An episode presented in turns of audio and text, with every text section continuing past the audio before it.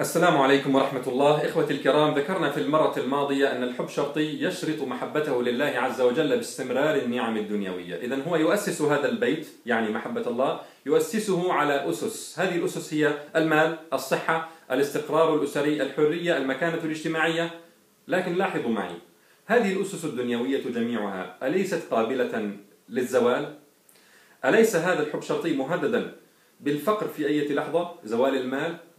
بالمرض زوال الصحة بالحبس زوال الحرية ماذا سيحصل حينئذ إذا ابتلي بفقد أحد هذه الأسس؟ سوف يميل البيت ويسقط وينهار. سوف تنهار محبة الله المشروطة في قلب هذا العبد الحب شرطي لأنه أسسها على أسس قابلة للزوال في أي لحظة.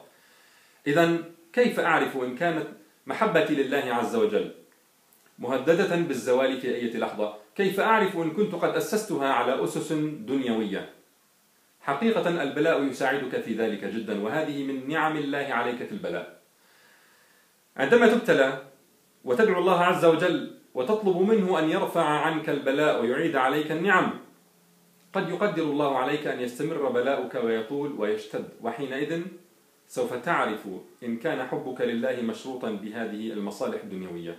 عندما واجهت محنة السجن حرمت فجأة من مالي وظيفتي حريتي أولادي أصدقائي أهلي فجأة هذا حقيقة وضعني أمام السؤال المهم الآن وبعد حرمانك من هذه الأشياء هل ما زلت تحب الله عز وجل؟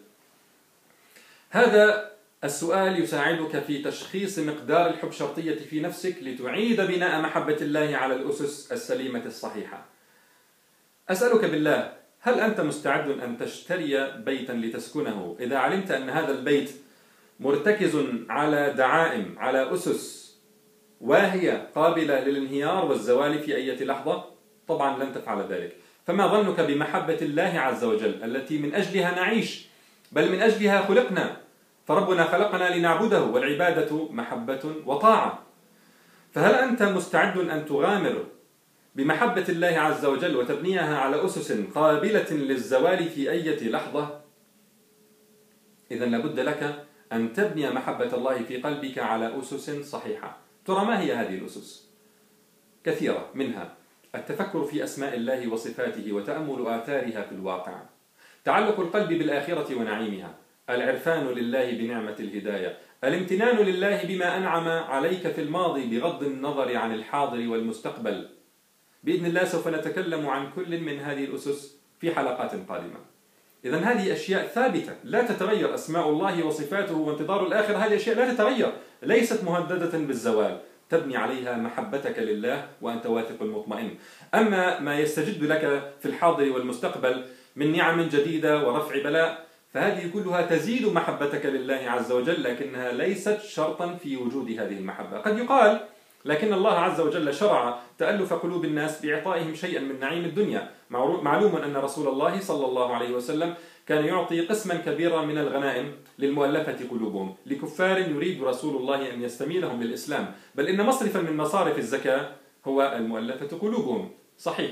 لكن هذا التألف لقلوب الناس بمتاع دنيوي بنعيم دنيوي هو مرحلي مؤقت حتى ينهار الحاجز النفسي بين قلب الغافل والإسلام. حتى تزال الغشاوة عن بصره ليرى حقيقة الدين فتخالط بشاشة الإيمان قلبه فلا يعود يأبه من ثم أعطي أم منع. في الحديث الذي رواه الإمام مسلم عن أنس رضي الله عنه قال وقد كان الرجل يجيء إلى رسول الله صلى الله عليه وسلم ما يريد إلا الدنيا يعني حب شرطي صرف ما يريد إلا الدنيا فما يمسي بالنفس اليوم. فما يمسي حتى يكون دينه أحب إليه وأعز عليه من الدنيا وما فيها. إذا تحول حبه لله إلى حب حقيقي مبني على أسس سليمة. أما أن يعيش الإنسان حياته كلها عيشة المؤلفة قلوبهم فهذا وضع خطير غير مقبول لأن محبته لله مهددة بالزوال في أي لحظة. عندما توفي رسول الله صلى الله عليه وسلم وارتد طوائف من الناس ما الذي حصل؟ المؤلفة قلوبهم من أهل مكة الذين تألفهم رسول الله. لكنهم بعد ذلك بنوا محبتهم لله على أسس صحيحة. كانوا هم أسود الإسلام الذين نافحوا عنه. أيام الردة وبذلوا في ذلك أرواحهم ودماءهم وأموالهم.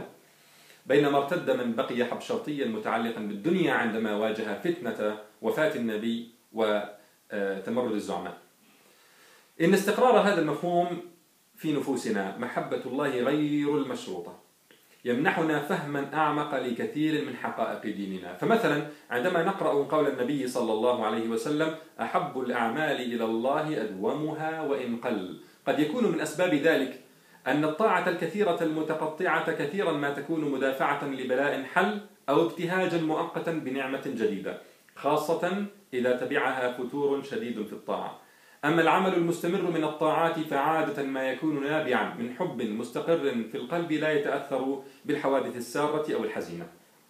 إذا أخي وأختي إذا وجدت في نفسك هذا الداء الخطير شرطية محبة الله عليك أن تعترف به وتسعى إلى علاجه فهو أخطر من أي مصيبة دنيوية لأنه مصيبة في الدين لأنه خلل فيما نعيش من أجله.